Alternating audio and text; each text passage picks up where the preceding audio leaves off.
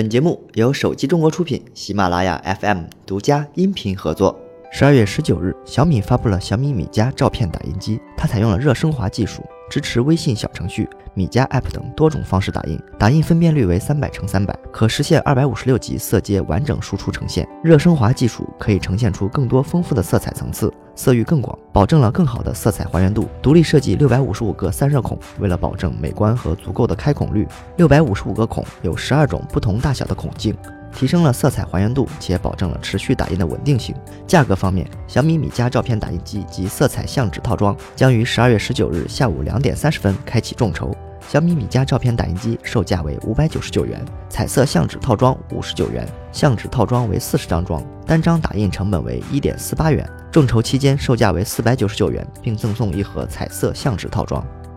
前不久，网络上曝光了一款搭载五颗摄像头的诺基亚手机。现在有消息显示，这部手机很快就会与我们见面。近日，有外媒在蓝牙认证网站上发现了这部诺基亚手机，其型号为 TA 一零九四。对于这部五摄手机来说，最值得期待的无疑就是拍照表现。此前有消息显示，这部手机将被命名为诺基亚九 PureView，采用蔡司认证的五颗摄像头，支持备受好评的 PureView 超采样技术，带来更加惊艳的拍照表现。至于外观设计，这部诺基亚九 PureView 则采用双面玻璃背板，五颗摄像头与闪光灯和传感器呈六边形排布。